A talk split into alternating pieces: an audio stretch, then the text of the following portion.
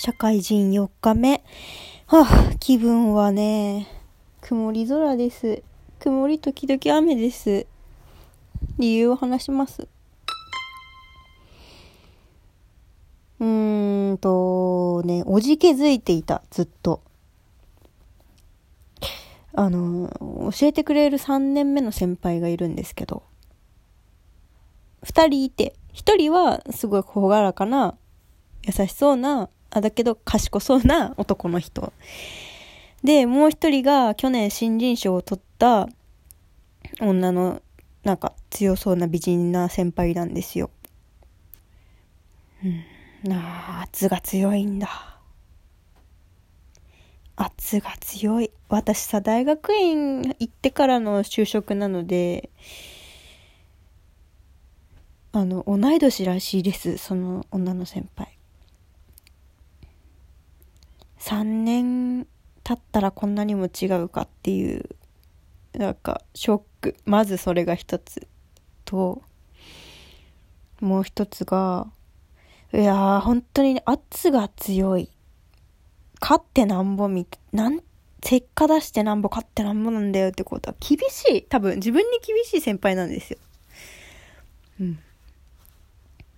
て思いながら、こうビクビクしながら、今日、あ、今日フルリモートになったんですけど、あの、テレ、テレ、テレビで、テレビ会議をね、していたんですよ。で、めちゃめちゃ丁寧に、ああ、それって多分先輩だからこそ知ってる、なんか、すごいとこなんだろうな、なんか、なんていうの、先輩だからこそ知ってる豆知識をこう、なんか、ああ、聞けて私はありがたいなと思いながら聞いていたんだけど、それ以上に、そのありがたさ以上に怖くて、弱いな、本当に私。うん。怖かった。だからその圧が強くておじけついたっていうのがあったんですよね。で、それで、まあ、あの、タスク管理とかをこうガチガチガチと決めていく先輩なんですね。まあだから仕事ができるんだけど。で、明日の目標を決めるときに、こう、あの、まあ自分ができるだろうっていうやつの いってんご 倍ぐらいの値を言ってしまって、私も圧が強くて。ああ、そんだけやんないとダメか、みたいな、うん、あれがあって、ちょっとあのー、いやちょっと甘ったれたことは言えないなって感じの雰囲気だったんですよね。まあいいんだろうけど、長い目で見たらね。でも短い目で見たら、私の主観で見たら、いやー、死んでしんどい、怖い、ストレスまあまあまあ同じような状況のあの同期が東京にいるので ライン して、あ、しんどいよね、みたいな、辛いよね、って話をしながら、ちょっと癒されてはいたんですけど、うん、いやー、っていう今日だったんですね。まあ、それが今日の報告なんですが、うん、そっから私の考えたことをまた話します。で、一旦冷静になりまして、先ご飯を食べて、ライン をしてからね、冷静になって、いや、待て待てと。うん、その先輩もなんか厳しさをとか自分の価値観を後輩に押し付けちゃうほど余裕がないというか、なんだろうな、そのそのぐらいの視野なんだなって思っちゃって、いや別に私はね、何もできないんだけど、まだだから何もそんな言えたもんじゃないんだけど、まあラジオだから心の内をね、全て吐き出させていただくと、まだ先輩もだって私と同い年だし、なんかあのー、まだ道半ばの社会人なわけですよ。同じ、うん、同じっていうか道半ばの社会人なわけですよ、先輩も。って思ったら、なんかそこまでビクビクビクビクやんなくてもいい、いいはずだよなと冷静になりました。ちょっとだけそう、なんていうの、先輩が見えてる視野もそんなに広いものじゃないんだろうなという思ったっていうこと。自分のね、なんていうの、自分の価値観を全て押し付けてくるというか、それが大正解なんだみたいなやってくるし、あとはこうすごい厳しい面しか出せないのは余裕がないのかなみたいなことを思ってしまったり、だってほらすごい年上になんていうの年上の社員さんの研修を受ければ受けるほどみんなね上にの年齢になればなるほどね柔らかいんですよね。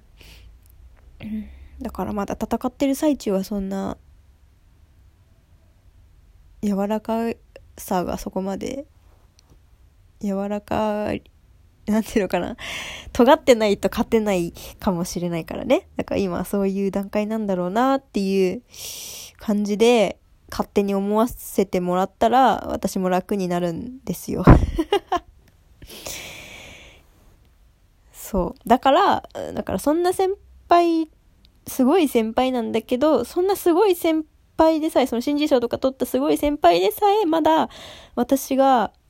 あまだまだなんだろうなって思えちゃうほどの社会人なわけだから、いやなんか偉そうに言ってんな私、なんかそうじゃなくてなんかうん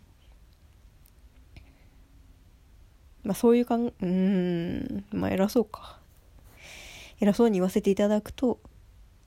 そういうふうに思えば、いやその先輩超えていこうって思えるな、現実的に思えるなという結論になったんですね。なったそっちの方が楽しそう、うん、だからその先輩厳しそうな先輩を超えたい、私は密かにそんなことを腹で思っております。まあビクビクしてますけどね、今は何もできないし勝てないから全然勝てないから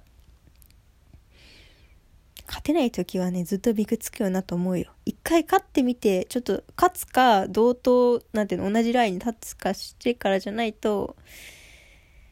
うーん無理ですね。なんか余裕は出ないね、ビクつきは少なくならないね。というわけで当面の目標はその先輩ですね私。うんうん